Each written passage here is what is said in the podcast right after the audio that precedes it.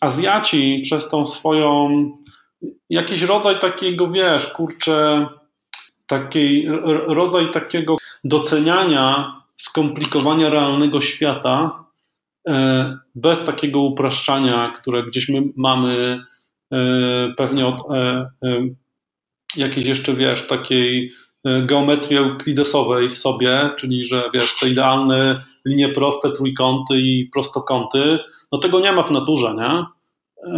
To jest tylko w naszej głowie. Więc tak naprawdę, wiesz, każda organizacja, która jest dobrze zaprojektowana i wykonana, może być skalowalna.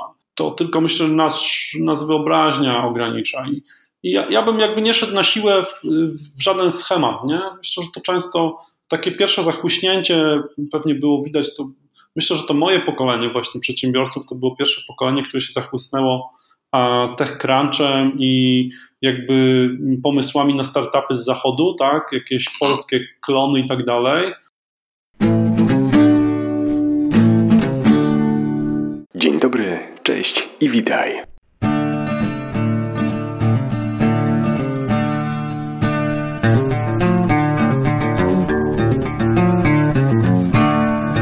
Tej strony Kamil Zarębski, to jest 46 odcinek podcastu Inna Kultura Biznesu, którego możesz słuchać na fabrykatłumaczeń.pl w zakładce wiedza, na soundcloud.com kośnik fabryka tłumaczeń oraz na iTunes i Spotify jako Inna Kultura Biznesu. Poruszamy w nim zagadnienia związane z ekonomią, społeczeństwem i różnymi kulturami krajów naszego globu.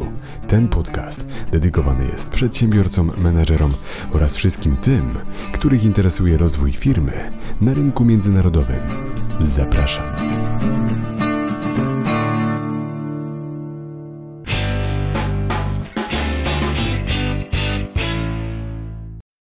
Dzień dobry, dzień dobry. Świat technologii przenika wszystkie sfery życia. Jeśli zapytalibyście przeciętnego użytkownika internetu, jak długo byłby w stanie funkcjonować bez niego z nieodczuwalnym dyskomfortem, usłyszycie odpowiedź maksymalnie 24 godziny. Jak się okazuje, nie jest tak prosto odłożyć na bok dobre przyzwyczajenia. Po co o tym wspominam? E-commerce to główna siła napędowa biznesu mojego dzisiejszego gościa. Wie on doskonale, dlaczego ludzie chcą korzystać z sieci i jak sprawić, by kupowali dzięki niej jeszcze więcej. Firma, którą zarządza, znalazła się w rankingu najszybciej rozwijających się firm technologicznych w regionie EMEA Deloitte Technology Fast 500 EMEA. Możecie sobie pomyśleć, jak sektor IT wygląda rzeczywiście w 2019 roku. Od ponad dekady zadomowił się on dobre we Wrocławiu, który przez niektórych określany jest polską Doliną Krzemową. Jak mogliście również zauważyć, część z rozmówców, którzy pojawiali się na łamach tego podcastu, to właśnie przedsiębiorcy z Wrocławia i sektora IT. Dzisiaj jednak wejdziemy trochę głębiej w aspekty budowania firmy od strony szerokiego horyzontu biznesowego z wąską specjalizacją e-commerce. Jak się okazuje, nie wszystkie firmy z obszaru IT odrobiły zadanie i są już obecne na rynkach zagranicznych. Tempo nadchodzących zmian w obszarze e-commerce zostało narzucone przez gigantów takich jak Amazon, eBay, Alibaba czy nawet nasze polskie Allegro a także przez dostęp do szybkiego internetu w smartfonie. Era Smart zmieniła wszystko. Historia tego, jak od kuchni wygląda prowadzenie biznesu w kilkunastu krajach i na kilku kontynentach, właśnie przed Wami. Zapraszam serdecznie do 46 odcinka podcastu Inna Kultura Biznesu, którego gościem jest Tomasz Karwatka, CEO Divante.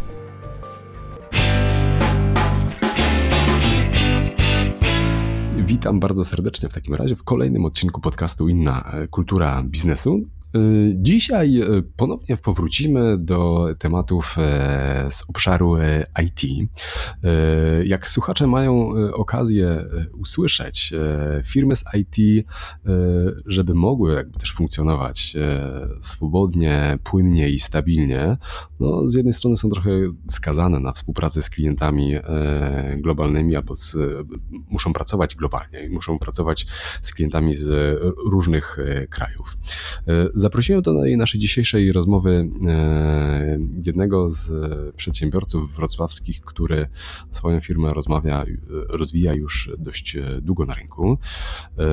Współtworzy firmę Divante.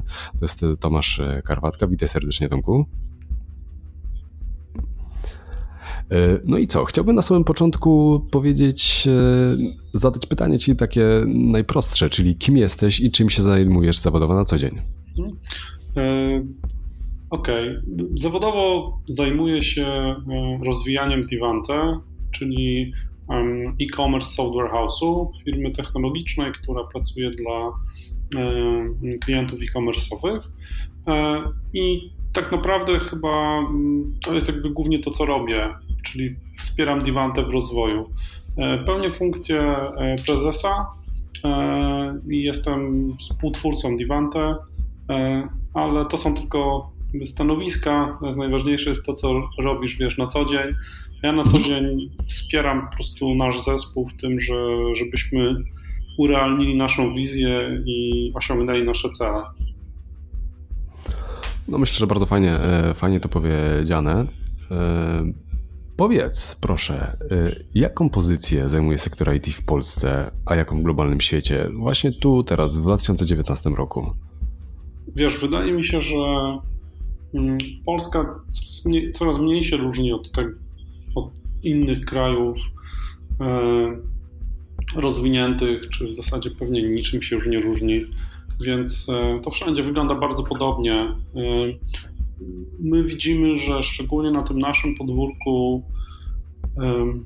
wszystkie firmy wiedzą o tym, że ich klienci są online i chcą mhm. Mm, kupować online i współpracować z firmą online, bo jest to po prostu wygodne, szybkie, efektywne i bezpieczne. Więc y, wszystkie firmy wiedzą o tym, że muszą się zdigitalizować, muszą przejść do online i wykorzystać w pełni ten potencjał, bo jeśli oni tego nie zrobią, to zrobi to ich konkurent albo jakiś startup, który może im odebrać rynek, mimo że, że jest mniejszą firmą, ale lepiej wykorzysta potencjał tych nowych narzędzi. Więc jakby wszyscy o tym wiedzą. No i tak naprawdę branża IT jest dzisiaj tą mm, siłą, która pomaga transformować e, praktycznie wszystkie biznesy. Wydaje mi się, że jeszcze nigdy nie było tak dobrze dla branży IT. Branża IT przez wiele lat była traktowana jako taka, wiesz, bardzo narzędziowa e, część e, przedsiębiorstwa. Mieliśmy księgowość, mieliśmy HR i mieliśmy IT. Ci w IT robili, żeby drukarki drukowały. Natomiast teraz e, firmy widzą, że jakby siła płynąca z digital jest tak duża, zmienia paradygmaty biznesu i zmienia sam biznes, i to nie jest dodatek do biznesu, tylko często jest to core biznesu, czyli nasze kompetencje cyfrowe są najważniejszą rzeczą, które mamy, którą mamy i to one tak naprawdę lewarują ten nasz biznes, tak? Czyli możemy być ekspertami od kurczę wiesz, produkcji leków, możemy być ekspertami od produkcji samochodów albo mm, kurczę uprawy marchewki, ale tak naprawdę to, jak my wykorzystamy te nowe technologie, e, to, to dopiero pokaże, czy jesteśmy w stanie być liderem, czy jesteśmy w stanie wyznaczać jakieś trendy. Więc każdy tego potrzebuje. No i jest to oczywiście świetne miejsce, y, żeby być. Jeśli jesteś w branży, której każdy potrzebuje, no to siłą rzeczy y, nie masz źle i, i musisz być naprawdę no, kompletnym y, baranem, żeby sobie nie radzić. Tak? Więc jakby jest to dość miłe i bezpieczne miejsce, żeby być. Więc no tak, więc jakby bardzo się cieszę, że tu jestem. I, myślę, że ta pozycja jest, jest super, super wysoka i super też wygodna dla wszystkich, y, którzy tutaj z nami są w, w branży IT.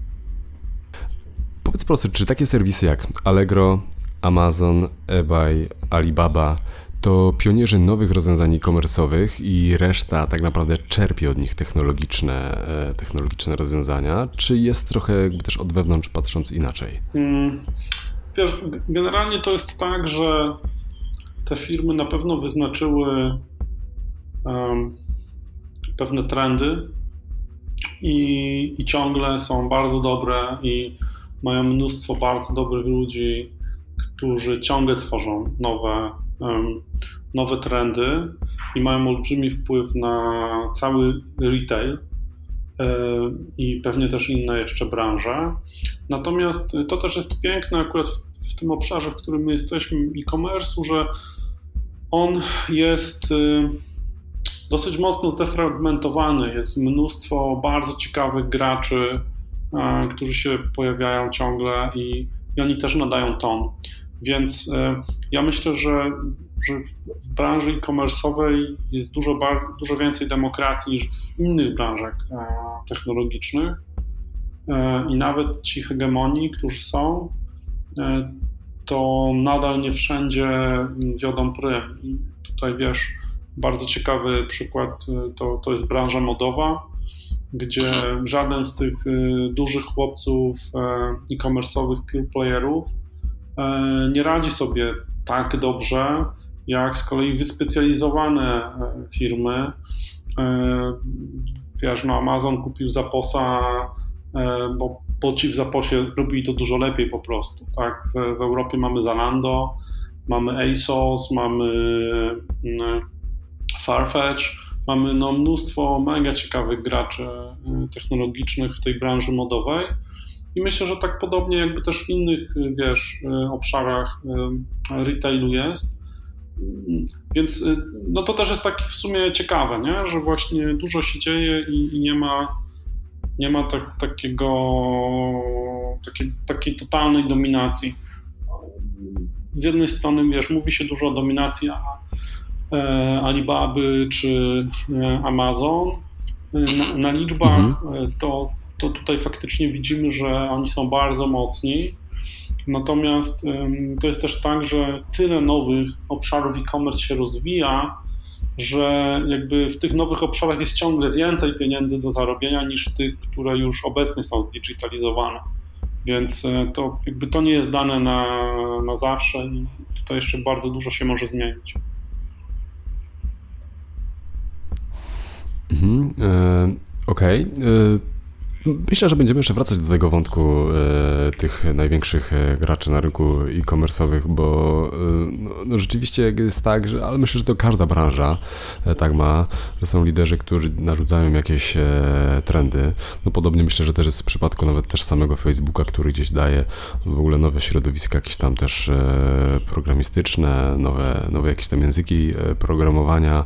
Zresztą ty doskonale pewnie sam o tym dobrze wiesz, być może jeszcze też to poruszyć poruszymy, e, to jest właśnie ten wpływ chyba takich globalnych graczy na to, jak później e, tak naprawdę implementuje się wszelkiego rodzaju również różne rozwiązania e, technologiczne dla innych klientów.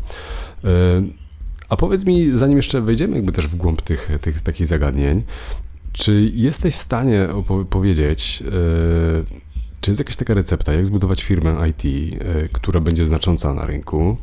E, I czy możesz powiedzieć, że na przykład wasza firma, przynajmniej w Polsce na przykład, nadaje jakieś trendy? E, mhm. Okej.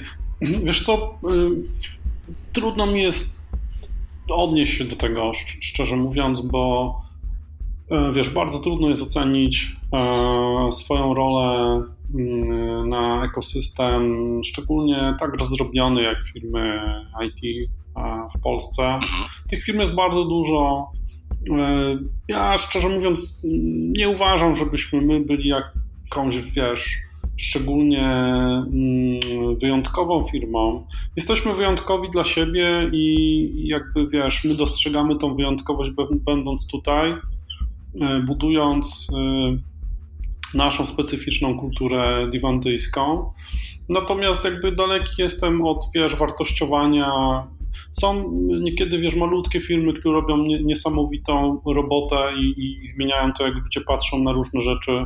Czasami są, wiesz, olbrzymie firmy, które jakby nawet sobie trudno wyobrazić ich skalę działania. No, my jesteśmy relatywnie mali, gdzieś tam, wiesz, wierzymy mocno, że to, co robimy, ma wpływ na na, mm, na czynienie świata troszeczkę lepszym, bo bardzo mocno identyfikujemy się z naszymi wartościami, które mówią o tym, że dzielimy się wiedzą, też w formie kodu, czyli dużo rzeczy publikujemy jako open source. To z kolei pozwala, wiesz, mhm. firmom e, tworzyć lepsze, szybsze, fajniejsze systemy e-commerce'owe. E, no a bardzo mocno wierzymy, że e-commerce jest taką pozytywną siłą w świecie, ułatwia kupowanie, zwiększa wiesz, ten, ten dostęp do, do produktów, zwiększa wygodę, oszczędza czas, więc jakby siłą rzeczy wierzymy, że to nasze podejście jest pożyteczne i, i ma wpływ na ludzi i, i, i, to widzimy. Natomiast jakby wiesz, daleki bardzo byłbym od wartościowania tego, nie? Wiesz, na pewno to, co, to, co ja widzę, co mi mega frajdę sprawia, to jest to, że jako, że tworzymy kilka technologii e-commerce'owych, które faktycznie no, są popularne, e, tak obiektywnie patrząc są popularne i ludzie z nich korzystają, no to widzimy, że jakby to jest, wiesz, fantastyczne, że e, dzięki naszemu softowi, wiesz, ktoś buduje marketplace e, w Afryce, ktoś buduje wiesz, świetny e-commerce gdzieś w Azji, ktoś buduje coś, coś, coś super w, w Indiach, w Stanach, czy, czy jeszcze w różnych, wiesz, zakątkach świata. I to jest bardzo budujące i jakby nas to bardzo cieszy i bardziej nas to nawet cieszy niż te benefity finansowe za tym idące, bo ja i Piotrek, mój, mój co-founder, prywatnie mój brat, zawsze chcieliśmy robić rzeczy, które są po prostu, wiesz, w jakiś sposób wartościowe, wpływają na życie ludzi i, i to było dla nas ważniejsze niż zarabianie pieniędzy.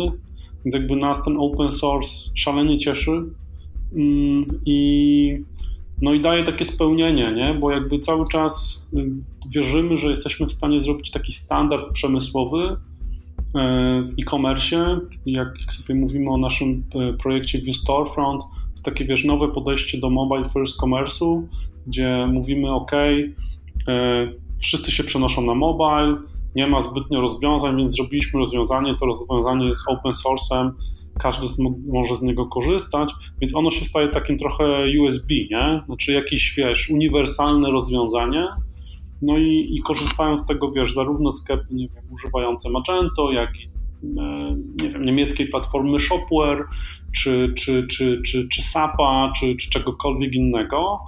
E, I jest to za darmo i jakby nie ma tutaj bezpośredniego modelu biznesowego. Ten model dopiero jest w drugim, w trzecim kroku, ale daje nam to tak dużo różnych pozytywów, że jest to ze wszechmiar warte robienia. I jakby my bardziej patrzymy na to tak, że dla nas to, co robimy, jest wartościowe i dla nas jest to fajne i widzimy impact i to nas cieszy. E, niekoniecznie musimy się porównywać i też wiesz co, nie chcemy się za bardzo nawet porównywać czy, czy, czy określać siebie względem innych, no bo zobacz, to zawsze prowadzi do jakiegoś takiego szufladkowania, nie? Czyli no mieliśmy kiedyś tak, nie? Chcieliśmy być największą firmą e-commerce'ową w Polsce robi, wiesz, e-commerce. No i wydawało nam się, że tam byliśmy i co wtedy, tak? Jakby czy, czy teraz mamy już się położyć i nic nie robić? No bez sensu, nie? Chcemy robić po prostu fantastyczne rzeczy, chcemy być topowym e-commerce software house'em, e, topowym globalnie, czyli definiujemy to sobie tak, że jeśli jakiś duży klient chce stworzyć e-commerce, to pomyśli o nas albo o naszym rozwiązaniu, może od nas kupić albo nie. To są wiesz, już różne takie mm, detale, tak? bo, bo mo, możemy po prostu nie mieć dobrej chemii e, między nami, ale powinien o nas pomyśleć, bo, bo jakby chcemy być e, tym kimś, kto jest ważny dla rynku i nadaje ton.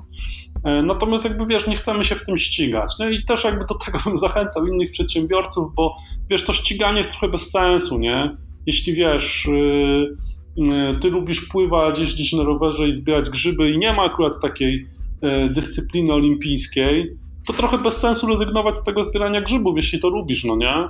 Więc jakby nie, nie wkładaj się tak. na siłę w, w ramy, wiesz, w których jest konkurencja, tylko lepiej twórz te swoje ramy. Przez to my na przykład, wiesz, yy, i budujemy produkty i robimy usługi, bo wierzymy, że to jest po prostu technologia dla e-commerce, a czy to jest produkt, czy usługa, to jest tylko jakiś tam, wiesz, model biznesu, to jest trochę szczegół, ale jakby czujemy, że robimy naszą misję, nie? I to jest fajne i jakby wiesz, dużo ludzi tak bardzo szufladkuje, ja bym od tego odchodził. To nie ma tak naprawdę znaczenia, nie? Jakby to też super pokazują filmy z Azji, które mają trochę w nosie te nasze szufladki.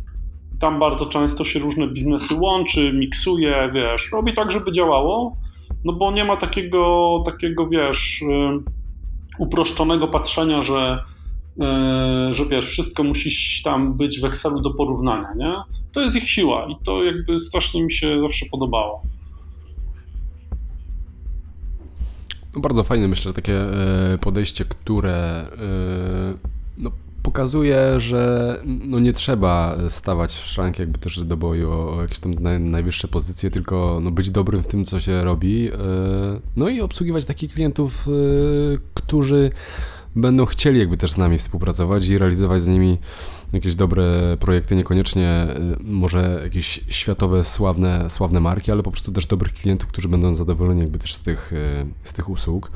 E, no bo taki też jest trochę jakby też biznes, tak? Wiadomo, że patrzy się na te względy ekonomiczne, a ta, ta kwestia taka z kim współpracujemy, to bardziej to jest taki dodatek, troszeczkę taki y, czasem taka wisienka na torcie, że możemy pracować z kimś e, wyjątkowym albo z kimś, kto jest po prostu bardzo popularny w danym momencie, tak? Bo oczywiście to się cały czas też e, zmienia. Wiesz, ja myślę, że to każdy musi po prostu też zrozumieć, wiesz, czego on szuka i co jest dla niego ważne i to, to mogą być bardzo różne odpowiedzi.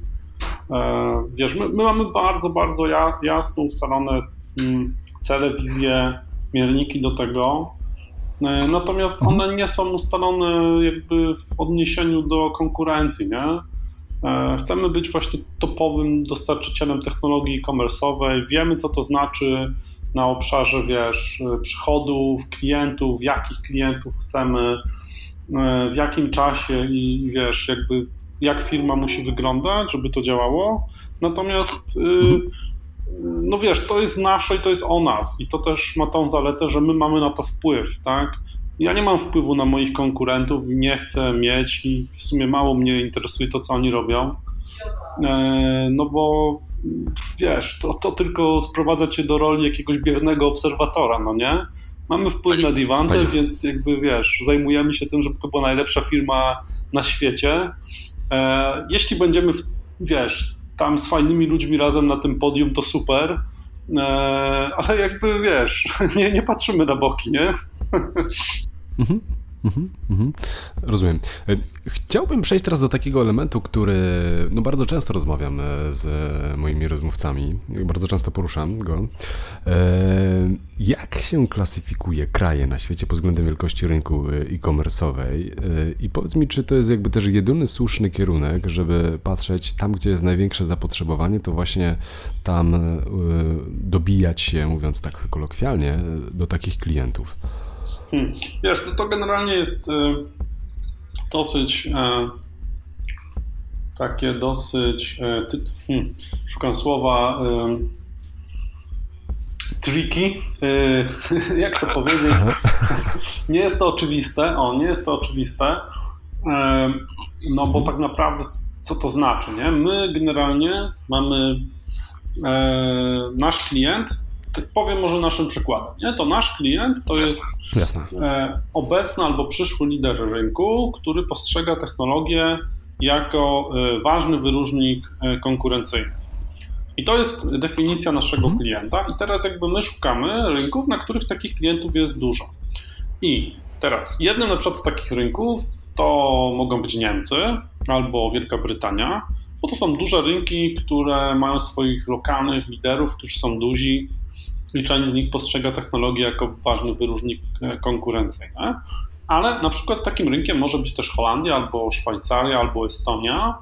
Rynki, które są relatywnie małe, natomiast przez to, że są małe, to są bardzo skupione na eksporcie i one często produkują y, y, liderów y, całego regionu albo, albo i globalnie. Więc tak naprawdę to zawsze jest taka, wiesz, trochę głębsza analiza i, i, i zrozumienie przede wszystkim, mm, kto od ciebie chce kupować, kto powinien kupować i jakie ty masz unikalne cechy, które sprawią, że on od ciebie kupi, a nie od kogoś innego, jak tą wartość wygenerować. Mhm. Jak to wiesz, to wtedy tak naprawdę te dywagacje o rynku są dużo łatwiejsze. Eee, więc jakby my tak robimy, dla nas wiesz, zaskoczeniem jest e, czasami, mimo tych wszystkich ćwiczeń, zaskoczeniem potrafi być to, że e, produkt, jeden z produktów, który rozwijamy, Open Loyalty, jest najbardziej popularny w Azji, nie? Nie, nie na tych rynkach, które my tutaj mm, zawsze uważaliśmy jako istotne dla nas, tylko w Azji, dlatego że okazuje się, że ten produkt idealnie trafia e, w podejście mm, E, firm azjatyckich, które są mega nastawione na mobile, tam cały e-commerce mobilny, więc oni potrzebowali jakiegoś tak. systemu backendowego do zarządzania e, lojalnością klientów. No i nasz system się do tego doskonale nadaje i stał się bardzo popularny. Nie? I teraz jakby znów, jeśli wiesz, y, masz zespół i elastyczność, która pozwala ci wskoczyć na taką okazję i wykorzystać ją, no to super i nie musisz tak bardzo się martwić o takie, wiesz, o taki wybór rynku, no bo będziesz potrafił skorzystać z tej dobrej karmy, która do ciebie wraca sama, nie? I to jakby my, my łączymy oba te rozwiązania. Z jednej strony mamy konkretne plany na konkretne rynki, wiesz, po, po, poparte analizą, z drugiej strony jesteśmy czujni, mhm. jeśli okazuje się, że dużo mamy wdrożeń y, w Malezji, Indonezji, Wietnamie, E, no to po prostu wiesz, e, patrzymy co się dzieje i staramy się szybko wyciągnąć wnioski, e, zbudować tam sieć partner, partnerów, tam zupełnie wiesz, inaczej pracujemy niż w Europie, no bo ciężko byłoby pracować bezpośrednio z tymi klientami, więc bardziej przez partnerów, no ale to, to jakby wiesz, mm, dla mnie to jest wszystko wtórne w stosunku do tego tak naprawdę, kto jest twoim klientem, nie? Jak to rozpracujesz, to już wygrałeś i tak naprawdę jakby wiesz, e, szczególnie patrząc globalnie, to będziesz po prostu, wiesz, tylko siedział i patrzył z jakich ciekawych krajów ludzie do ciebie piszą, nie? I to e, kupę, kupę radości w tym można znaleźć też.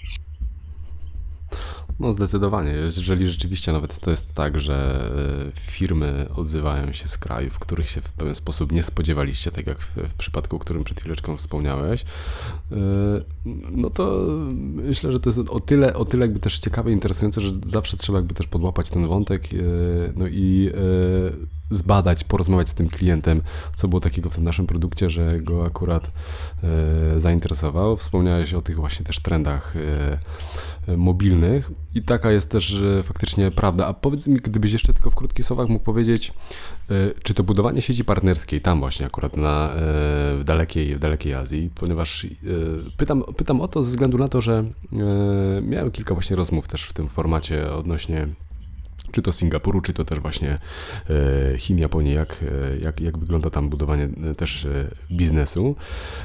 Czy to rozwiązanie poprzez budowanie sieci partnerskiej na ten moment jest dla Was najlepszym rozwiązaniem i czy na przykład Ty myślałeś, żeby bezpośrednio też gdzieś tam jakby też pojechać i zaprezentować, nie wiem, siebie, swoją osobę, jakby też spotkać się z jakimiś partnerami biznesowymi? E, wiesz, no jakby same podróże są, są częścią tego budowania sieci partnerskiej. To jest e, mhm. no, faktycznie dość, dość istotny element. Staramy się też po prostu, wiesz, tych ludzi poznać i no, zakolegować się. E, I to mhm. fajnie działa jako dodatek, natomiast myślę, że jakby korem jest jednak sam produkt i, i, i, to, żeby on był dobry i dobrze odpowiadał na potrzeby tych ludzi. I potem jakby w drugim kroku, no to zrozumienie ich y, lokalnych wymagań i jakiś sposób wymyślenie, jak się do nich dopasować, może też nie psując produktu, tak, z poziomu globalnego. Okay. E, I jakby to było chyba najtrudniejsze zadanie do rozwiązania, czyli jak zobaczyliśmy, że klienci to chcą i zobaczyliśmy partnerów, to zaczęliśmy myśleć i rozmawiać z tymi partnerami, hej, jak wam możemy pomóc, co możemy zrobić, żeby dla was to było jeszcze fajniejsze. E, I, jakby jak my jesteśmy w stanie wesprzeć tych partnerów, to oni biorą bardzo, bardzo dużo tej pracy na siebie już. I, i, i to jest super, wiesz, układ, który nam odpowiada. Myślę, że docelowo, mhm. wiesz, będziemy może mieli taką fizyczną prezencję y, na innych kontynentach niż Europa. Na razie, na razie jeszcze, jeszcze o tym nie myślimy, no to, jest, to są ambitne cele. Y, w naszym takim planie na najbliższe dwa lata skupiamy się na Europie i właśnie używamy partnerów do pracy z innymi kontynentami. I to nam działa naprawdę idealnie. Ja myślę, że taka złota rada to jest taka, żeby kurczę, po prostu postarać się zrozumieć tych ludzi, e, zrozumieć ich motywację i, i zobaczyć, czy jesteśmy w stanie ją jakoś zaspokoić. Mam na myśli zarówno motywacje takie, wiesz, ludzkie, jak i, jak i biznesowe. I, I tylko wtedy ma to sens. Większość programów partnerskich w ogóle nie działa. E, firmy nie są, myślę, zbytnio zainteresowane dosprzedawaniem, e, bo wiesz, każdy ma swoje targety, każdy size ma swoje targety do dowiezienia i to za niedowiezienie tych targetów mhm. może być zwolnione. E, więc jakby partnerstwa to jest zawsze takie nice to have i często po prostu na tym się kończy. Więc my szukamy partnerów, dla których y, nasz produkt to nie jest y, nice to have, tylko to jest core, nie? Więc jakby oni nie robią upsellingu okay. naszym produktem, tylko ich biznes to jest nasz produkt, nie? No i to też daje bardzo duży, realny impact na ich biznes, nam i vice versa. No ale takich partnerów nie jest jakoś łatwo znaleźć, nie? To wymaga też sporo pracy. My mamy 40 partnerów do Open Loyalty i pewnie będziemy mieli więcej. Myślę, że zmierzamy do, do, do, do 100. E, w View Storefroncie też mamy 40 partnerów, to też jakoś tam rośnie. Mhm. Myślę, że taka zarządzalna ilość partnerów to jest pewnie od, od 100 do 300, zależnie od biznesu i pewnie tu byśmy chcieli być, bo wtedy mamy pewność, że dla każdego z tych partnerów to, co robimy, ma wartość. Nie? Czyli wiesz, na pewno jakby z mojej rozmowy to wybrzmiewa i dla, dla mnie to jest zawsze ba bardzo ważne, żeby nie robić takiej, kurczę, wiesz, udawanej pracy, nie? Czyli czy robimy coś mhm. z klientami, czy z partnerami, czy z pracownikami, czy z ekosystemem open source. My nie chcemy robić shitu, nie? czyli chcemy robić rzeczy, które mają wpływ realny na ludzi. I by to było zawsze dla nas mega istotne, żeby rzeczy, które robimy, miały wpływ na ludzi. Może przez to jesteśmy zawsze troszkę sceptyczni wo wobec startupów, wobec e, wannabe e, e, przedsiębiorców, którzy przychodzą z fantastycznymi pomysłami, E, jakby my wiemy, że no prawdziwa zmiana to jest po prostu od cholery roboty i, i, dużo bardziej i fajniej nam się pracuje z ludźmi, którzy po prostu, wiesz, nie boją się pracy, lubią pracę i tą pracę ciężką wykonują. E, no i to jakby z naszego doświadczenia to tak naprawdę buduje prawdziwy sukces, nie? Wszystkie, wiesz, e, udane firmy, które, które dzisiaj wchodzą gdzieś tam na, na świeczniki, to są firmy, które, wiesz, nasi, nasi znajomi zakładali, wiesz, 10 lat temu, tak, 15 y, mhm. lat temu, wiesz, Divanta ma 11 lat, czyli ten overnight success to zazwyczaj trwa te 10 lat, no nie? I jakby to jest po prostu, wiesz, od cholery ciężkiej roboty. I jakby ja mega to szanuję i myślę, że to też jest jakby mega ważne, żeby oddać to i i mieć szacunek do tej takiej ciężkiej roboty. Mi się wydaje, że my w Polsce się trochę tego uczymy dopiero, nie? Te pierwsze pokolenia przedsiębiorców dopiero, wiesz, pokazują, że kurczę, mm, ciężka robota e, long term daje super efekt, nie? I to jest dużo pewniejsza ścieżka niż cwaniactwo, kombinowanie i, i omijanie, y, wiesz, y, prawa czy, czy, czy jakichkolwiek norm społecznych, po to, żeby sobie szybko zarobić. I natomiast wiesz, no potrzeba 10 lat, żeby pokazać takie przykłady, nie? I to jakby no tak, to, to teraz tak. się zaczyna pokazywać. To jest wiesz też super fajne, nie? Że młodzi ludzie widzą, ok, ci starsi nasi koledzy, no to 10 lat tam wytrwale, wiesz, wydeptywali tą ścieżkę, ale wow, to jest naprawdę fajne. No to może warto po prostu robić tam dobrą robotę i nie przejmować się tym, że nie dostanę 5 milionów foundingu w dwa tygodnie po założeniu startupa, no bo to nie jest jedyna droga do sukcesu, nie? Mhm. No, myślę, że bardzo fajnie to skonkludowałeś. E, ja chciałbym jeszcze przejść do takiego e, elementu e, właśnie o tych związanego z klientami i tego, gdzie ci wasi klienci aktualnie są, bo tak jak e, zrobiłem zapowiedź do naszej tej rozmowy, to wspomniałem o tym, że ci klienci w dużej części e, z firm IT pochodzą spoza, spoza Polski.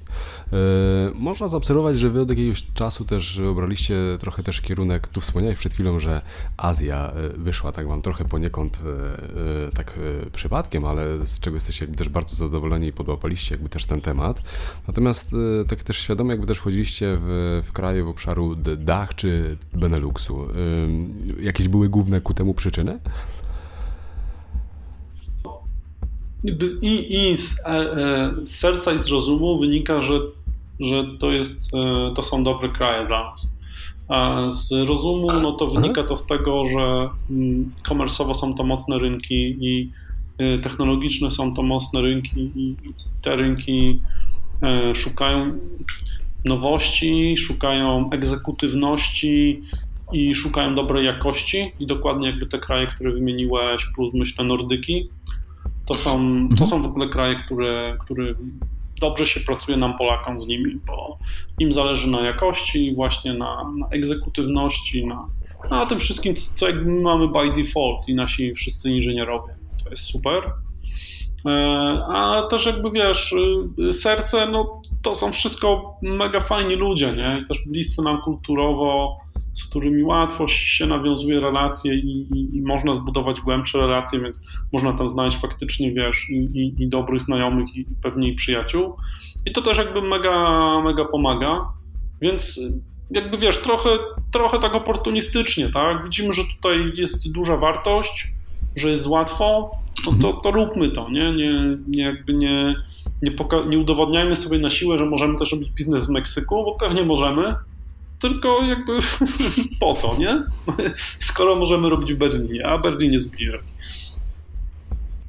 Sama na przykład też komunikacja, nie wiem, tam w języku angielskim też jest wystarczająca. Pytam o to, bo y, spotkałem się też już właśnie w poprzednich naszych e, rozmówców, e, że na przykład kraje takie jak e, Niemcy, czy na przykład ewentualnie, tak jak gdzieś tam wspomniałeś, kraje skandynawskie, czyli na przykład, nie wiem, Norwegia, bardziej patrzą przychylnym okiem, kiedy na przykład rozmawia się w ich rodzimym języku. Tutaj właśnie też ten taki aspekt trochę komunikacyjny. Jak się do tego odniesiesz? Wiesz co, mm, myślę, że to bardzo zależy od klienta, do jakiego uderzasz. Okay okay. e, konkretnie. I jakby wiesz, w Niemczech masz te, te firmy, tak, tak, tak, tacy Hidden Champions, Mittelstand to się chyba nazywa. To są firmy, o których wiesz, mhm. nikt za bardzo nie, nie słyszy, one są super dobre w jednej rzeczy, typu wiesz, produkują jakąś uszczelkę i ta uszczelka jeździ w każdym kurczę Mercedesie i BMW i Audi, ale wiesz, jakby nikt o tym nie wie oprócz tych trzech firm, no nie? No i oni tam mhm. robią, wiesz, 100 milionów euro i to jest firma rodzinna i w ogóle jakby, wiesz, oni bez, bez trudu wydają duże, duże kwoty na technologię, natomiast jakby przez to, że, że jest to firma tego rodzaju, no to oni będą oczekiwać, że wszystko będzie po niemiecku i są w stanie więcej okay, za to zapłacić. Okay. I to jest super i okej. Okay. To pewnie nie jest klient dla nas. Nie? Jakby znów jakby trzeba patrzeć na to, e, który klient co chce i co my chcemy. Czyli my, naszym celem w Divanto jest być top of mind e, e-commerce e, software house Czyli jeśli chcemy być top of mind globalnie, no to musimy mieć top of mind klientów globalnie, czyli takich klientów, którzy coś mówią innym klientom e, na świecie i którzy są jakby z nami też ok, że robimy globalną firmę, a nie firmę niemiecką. Nie? My nigdy nie chcieliśmy udawać firmy niemieckiej, holenderskiej czy jakiejkolwiek innej, więc po prostu jesteśmy sobą.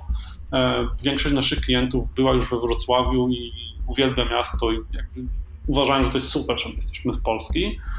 E, więc mhm. jakby my musimy patrzeć, z kim nam się dobrze pracuje i jakby wiesz, w tym naszym setupie i w tym, co my chcemy zrobić, to język nigdy nie jest problemem. No bo jeśli my pracujemy z e, obecnymi albo przyszłymi liderami branż, to ci liderzy wiedzą, że i tak muszą pracować po angielsku i często te firmy może się troszkę męczą w współpracy z nami, no bo myślą sobie, kurczę, nie, jednak po szwedzku to szybciej bym to wytłumaczył, nie?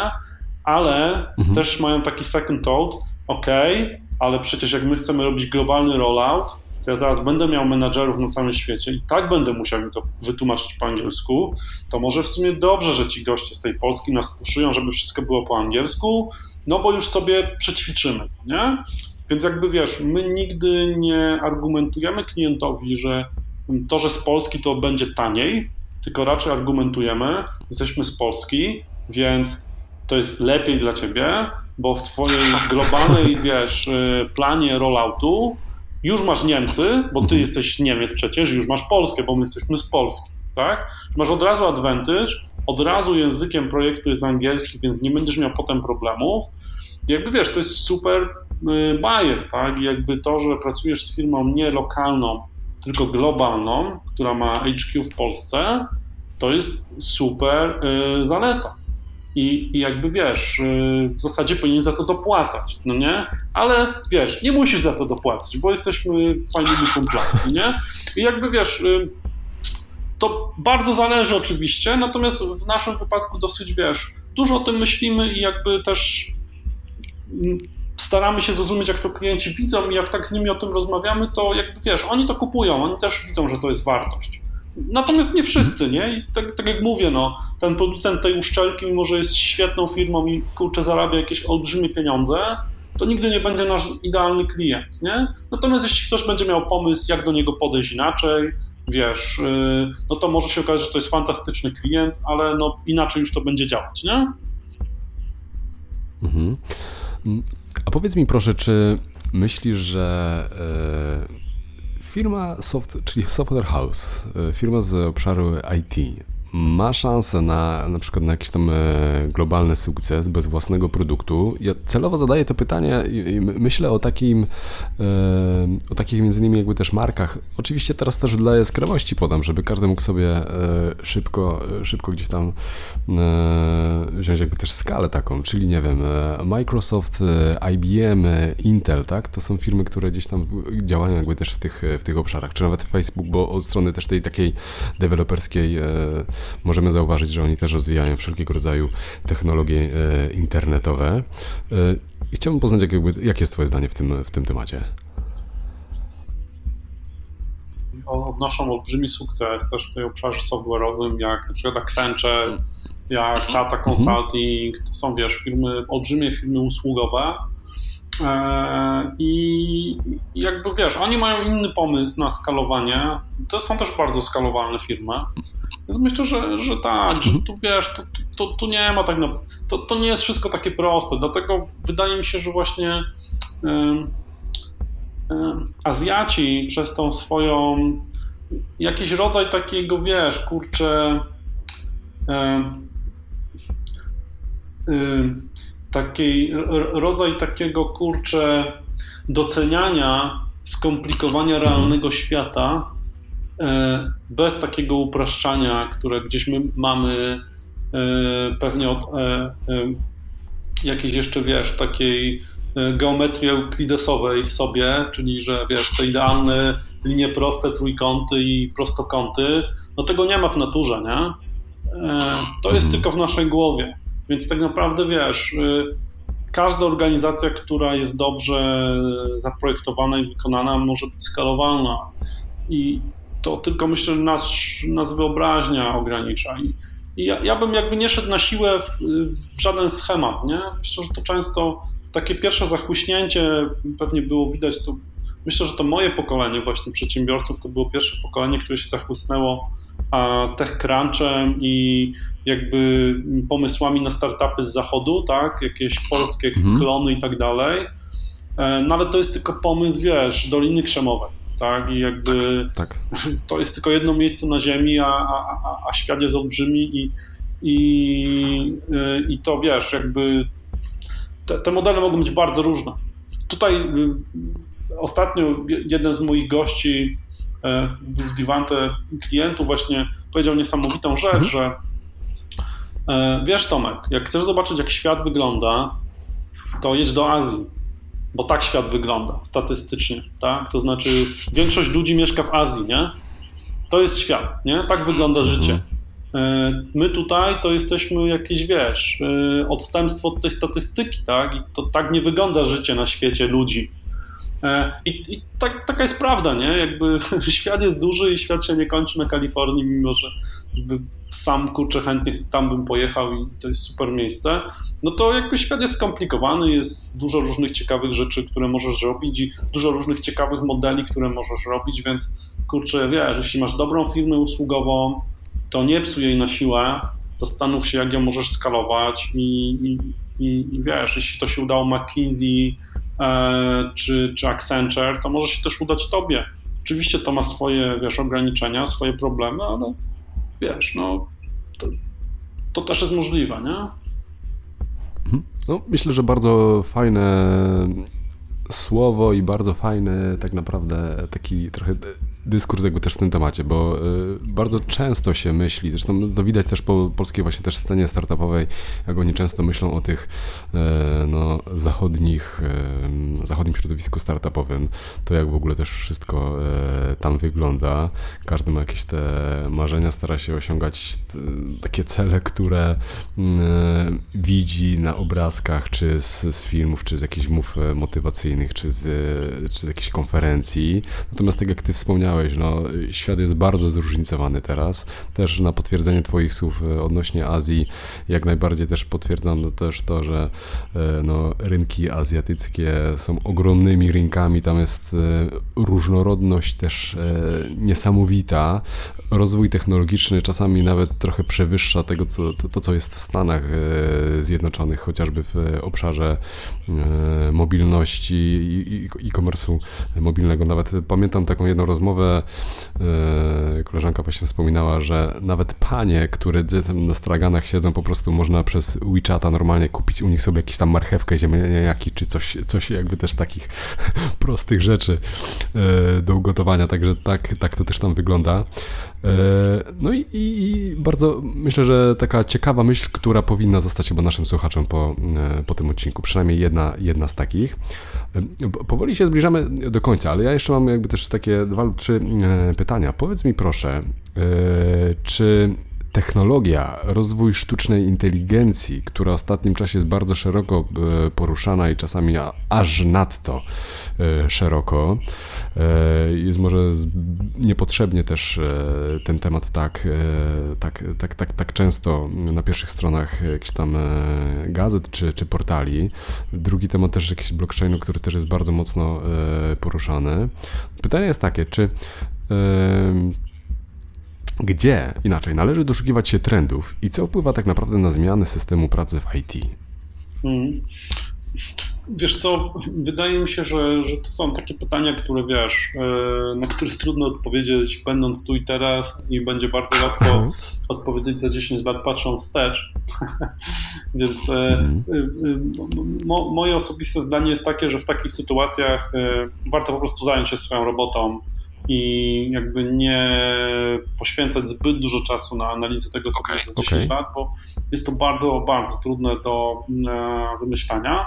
Wydaje mi się, że, że nam, którzy jesteśmy tu i teraz w świecie technologicznym, chcemy brać udział, to wystarczy mhm. takie ogólne zrozumienie, w którą stronę to zmierza, nie?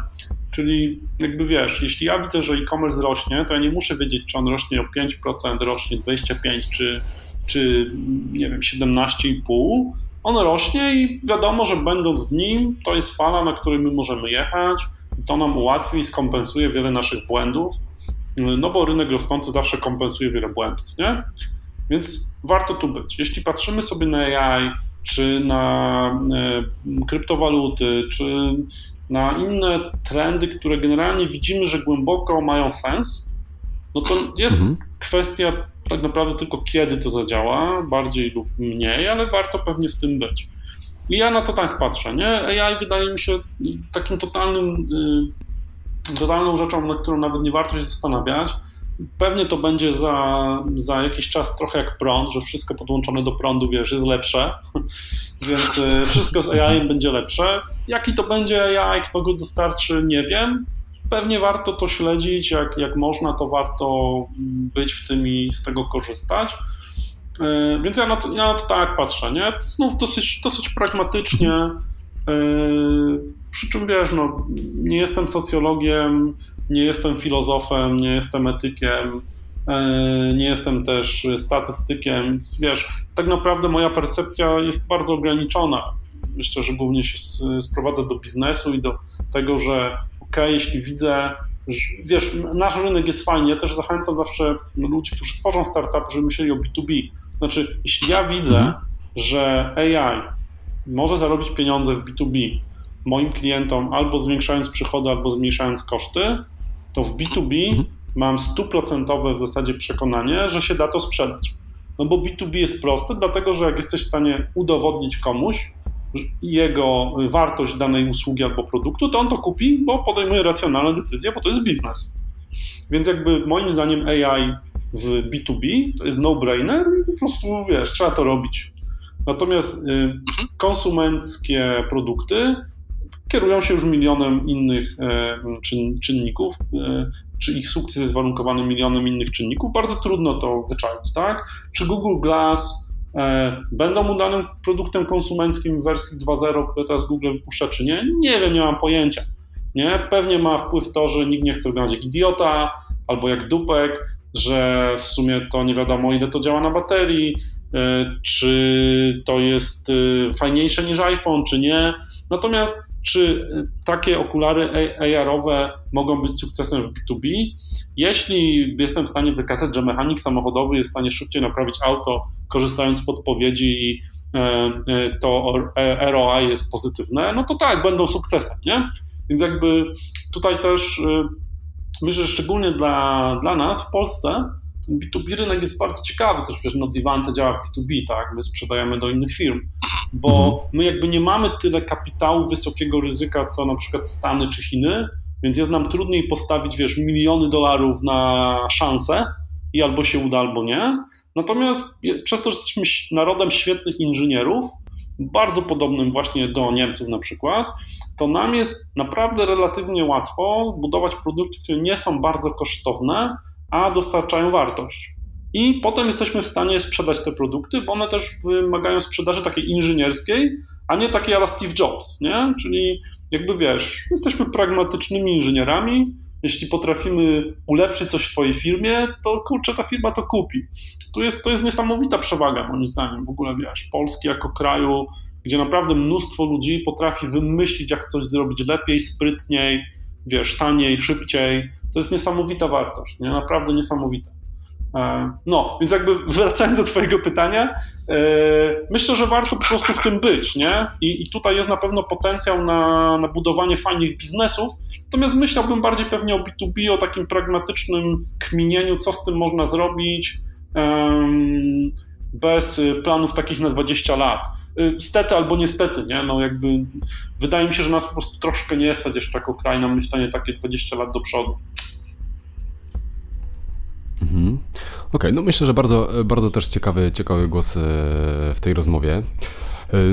Ostatnie moje pytanie to jest takie pytanie inspiracyjne, które też bardzo często ja lubię zadawać, e, ponieważ pojawiają się tu czasami naprawdę bardzo fajne e, perełki. Słuchacze myślę, że też cierpliwie czekają do tego momentu. Chodzi tutaj o mm, kwestie takie inspiracyjne. E, I Twoje rekomendacje nie muszą być już zaznaczę z góry, nie muszą być to biznesowe, tylko takie, które po prostu też w jakimś tam stopniu wpłynęły na Ciebie w ostatnim czasie. Książka, osobowość i, i jakiś film, który mógłbyś zarekomendować naszym słuchaczom?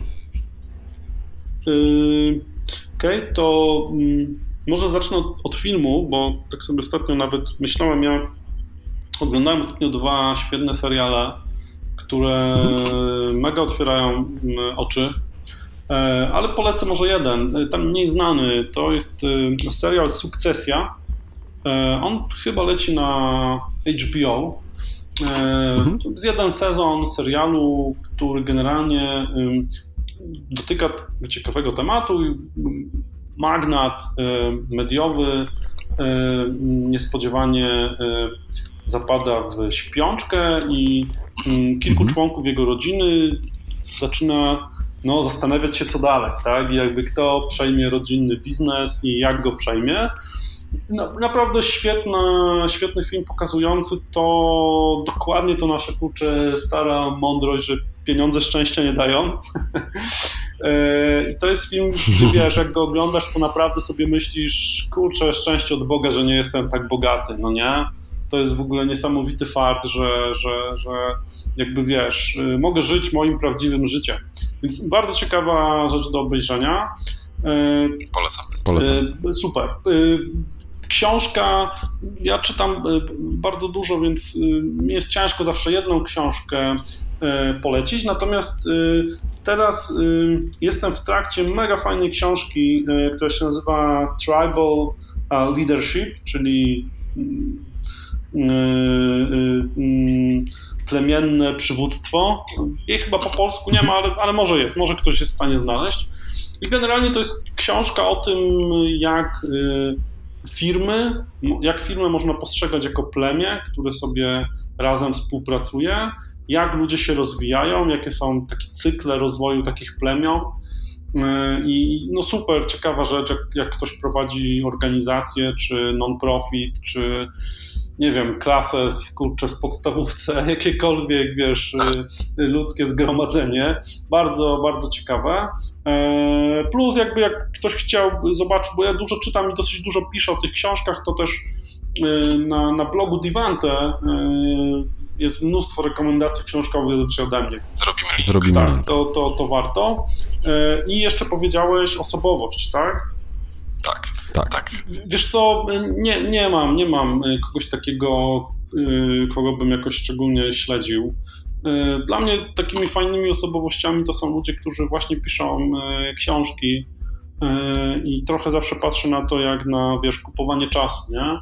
Jeśli, wiesz, moja firma się rozwija i ja mogę przeczytać sobie historię pięciu firm, które też się rozwijały, to jest niesamowite, nie? Bo to jest jakbym sobie kupił, kurczę, wiesz, 10 lat doświadczenia pracy w tych różnych firmach, jeszcze podane w skondensowanej postaci, więc nie do przecenienia. I tutaj jakby y, taki mały hint y, ode mnie do wszystkich ludzi, którzy właśnie gdzieś są w biznesie, żeby raczej czytać książki o historii biznesów niż te książki teoretyków.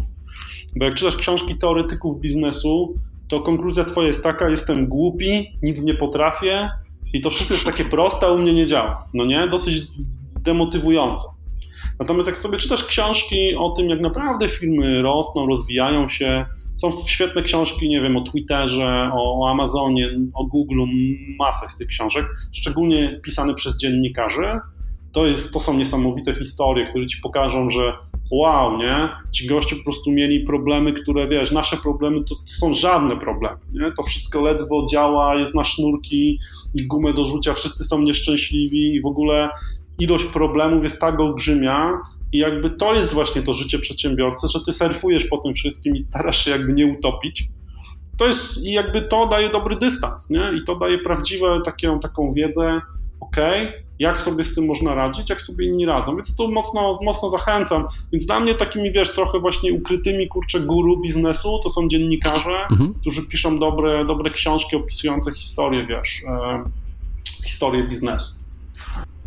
Mhm, fajnie. No to dokładamy w takim razie taką małą cegiełkę jakby też w tym, w tym, w tym formacie do takiej dobrych historii, bo właśnie staram się poprzez przybliżenie trochę tych, tych sylwetek, między innymi jakby też w tym odcinku e, waszej, twojej sylwetki, waszej firmy, pokazać no jak radzicie sobie z niektórymi e, problemami. I moim zdaniem właśnie to jest rzeczywiście takie clue, jeśli chodzi o, o biznesowe, biznesowe książki, żeby czerpać od ludzi, którzy na własnej skórze coś e, przeżyli, przetrwali, przebrnęli. E, no i tak można się tylko i wyłącznie jakby też do tego e, odnieść. Dokładnie tak, także wiesz, e, widzisz, do, dokładnie jesteś na mojej liście e, autorytetów. To jest mega fajne, wiesz, że, że to robisz, nie? To, no, tak jak mówisz, nie? Dokładnie się to wpisuje w, ten, w to, o czym, to, o czym mówiłam. To, to daje mhm, wartość, to mhm. pokazuje ludziom, jakby, jak to można robić. Świetnie. E, Tomku, gdyby ktoś chciał się z Tobą skontaktować, jak najlepiej mógłby to uczynić? ktoś chciał się ze mną skontaktować, to jest generalnie dosyć proste. Na stronie Divan to jest e-mail do mnie, po prostu kontakt. E, I ja też jestem mhm. generalnie dosyć kontaktowym człowiekiem, więc e, jak ktoś czegoś potrzebuje, to może się odezwać, postaram się pomóc. Okej, okay. pewnie na LinkedInie gdzieś tam tak, też możecie znaleźć. na LinkedInie, na, na Twitterze. Łatwo jest mhm. mnie znaleźć. Okej, okay, świetnie. No oczywiście. Przedsiębiorca z takim stażem działalności to zdecydowanie na pewno. Zresztą też jesteś jedną z bardziej rozpoznawalnych e, osób w świecie IT, także e, nie będzie zaskoczeniem, że akurat też ta rozmowa w tym formacie się ukaże z Tobą, także na pewno będzie e, duża, duża słuchalność tego odcinka. Dobrze, z mojej strony to wszystko.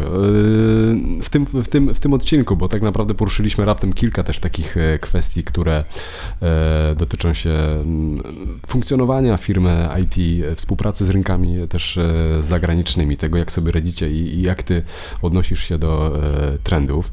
Mm, jeśli ktokolwiek, tak jak wspomniałem gdzieś tam na początku, też chciałby e, jakieś pytania też mieć do Ciebie, to tak jak wspomnieliśmy też na końcu, zapraszamy do, do, do kontaktu z Tobą czy, czy ze mną. Na pewno z chęcią też będziesz w stanie pomóc, jak wygospodarujesz chwilę czasu. No i to tyle. Bardzo dziękuję Ci za poświęcony czas raz jeszcze.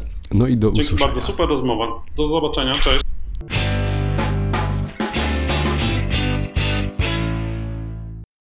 Czy według Was sektor IT to jedyny przykład wymuszonej współpracy z klientami z innych krajów? Czasami okazuje się, że nie tylko ważne jest to, czy budujemy innowacyjne rozwiązania, ale o jakość pracy w określonej wąskiej specjalizacji, która pozwala nam stać się naprawdę światowym ekspertem od danego zagadnienia. W mojej opinii podejście Tomasza do budowania firmy opartej na konsekwencji, umiejętnym odnajdywaniu potrzeb klientów i dopasowaniu do nich swoich usług oraz testowanie rozwiązań jak w przypadku azjatyckiej historii jest dowodem na to, że liczy się długofalowa strategia. Umiejętność oceny rynku, dystans do zachodniego punktu widzenia często może nam bowiem skrócić i zniekształcić właściwy obraz sytuacji. Na dzisiaj to wszystko. Jeśli macie jakieś pytania, zapraszam serdecznie do kontaktu poprzez media społecznościowe, zarówno ze mną, jak i z Tomaszem. Subskrybujcie nasz podcast Inna Kultura Biznesu na SoundCloud, Spotify, iTunes. Zapraszam również serdecznie do pozostawienia e, recenzji, komentarzy. Będzie bardzo miło, jeśli będziecie chcieli się również podzielić tym odcinkiem w mediach społecznościowych, bo jeśli on jest dla Was ciekawy, atrakcyjny, to E, warto podzielić, myślę się, nim właśnie na przestrzeni e, internetu.